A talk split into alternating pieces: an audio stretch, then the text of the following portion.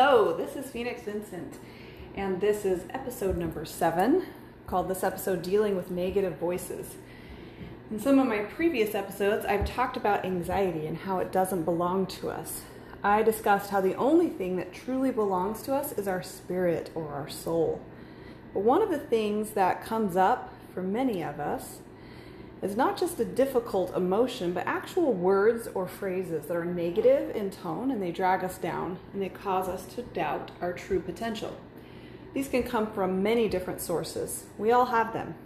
If you are someone who never hears a word of criticism from others, you likely hear it from yourself.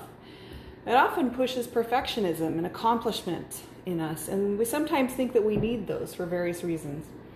Some may mask them by covering them with proving they are better than those around them and running from facing their fears that they too are worth being criticized by themselves and others. But those negative voices come. They come from the well meaning comments of others. They come directly through bullying and snide remarks. They come from the body language and expressions of others, the sneers, the rolling of the eyes, and the mouths of disgust. As we talk about and do things that are meaningful to us, they come through sarcasm and through passive aggressive attacks. And then some of the worst ones are the ones from within. We have thoughts of that was dumb of me, or I'm worthless, or don't get your hopes up, or it probably won't work out, and a million, billion, gazillion other phrases of every kind in art that get us down and stop our progression. Well, first of all, this is your experience, take heart.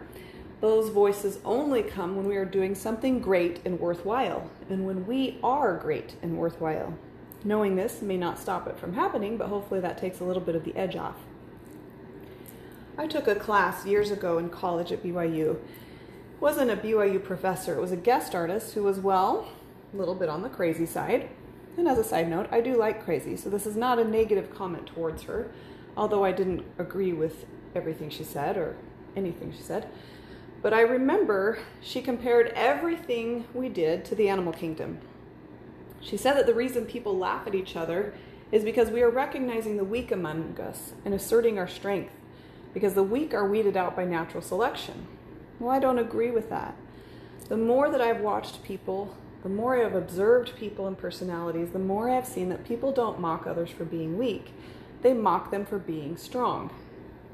Yes, they may pick a perceived weakness to focus on, but the real reason they pay attention to them at all in the first place is because of a unique ability, talent, strength, or understanding that they don't have or that they don't understand themselves. So stick with your strengths. Know that you are onto something and take that as the very best affirmation of your worth. Something about you shines so brightly that others will do all they can to dim your light. Don't let them. So, what about the self inflicted criticism, those negative voices from within?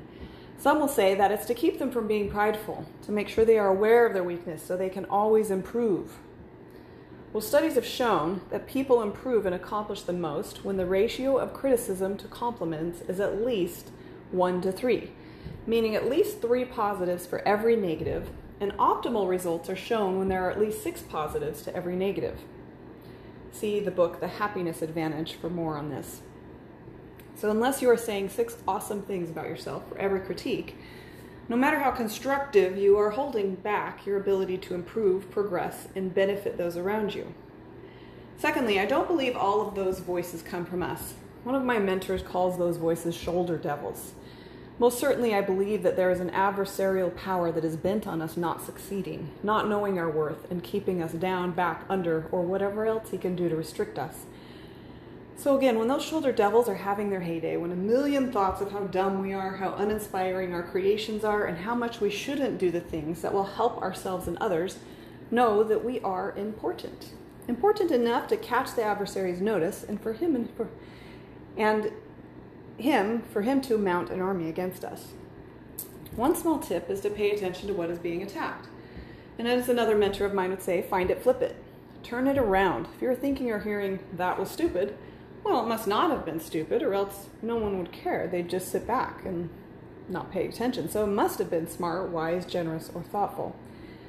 If it's I am a failure, well, our perceived failures come when we are making efforts and dreaming of something better we are seeing just a snapshot of our story, the part before the success. And we're forgetting that our entire story is not done yet. Having the ability to look at life and see potential for growth and what makes is what makes us beings of light. Without that ability, we wouldn't have anything to judge against and call ourselves a failure. The truth is, we innately desire growth. We're hardwired for growth. And every failure is just a step on our journey for us to learn from. I deal with these voices myself. And the proof of what I've said above is that I deal with them to an exponential amount right before I'm about to do something important with my family, my business, or my life's decisions. They get their punches in as much as possible to stop me, but I'm learning their secret, which gives me the weapons I need. I've learned to identify that they don't belong to me. I've learned how to ask myself better questions, to see myself with greater compassion. And now you know them too. So let's get out and let's fight for our right to shine. I have a lot of different powerful ways to help you create a more empowering external and internal dialogue. Reach out to me for a free consultation call to see if a one on one session would be a good fit for you. We can help you release from anything that's holding you back in just one short session. One thing that is very important to me in our sessions is that you feel loved and safe. Rest assured that I will see you as an individual and I will work with you in a way that empowers and honors you. You can find me at phoenixvincent.com or email me directly at phoenix at danceyourtruth.org to help answer any questions that you may have, as well as set up your free consultation call. Schedule a free call today and unlock the pure light of your soul, and we'll talk more on the next episode. Have a wonderful day.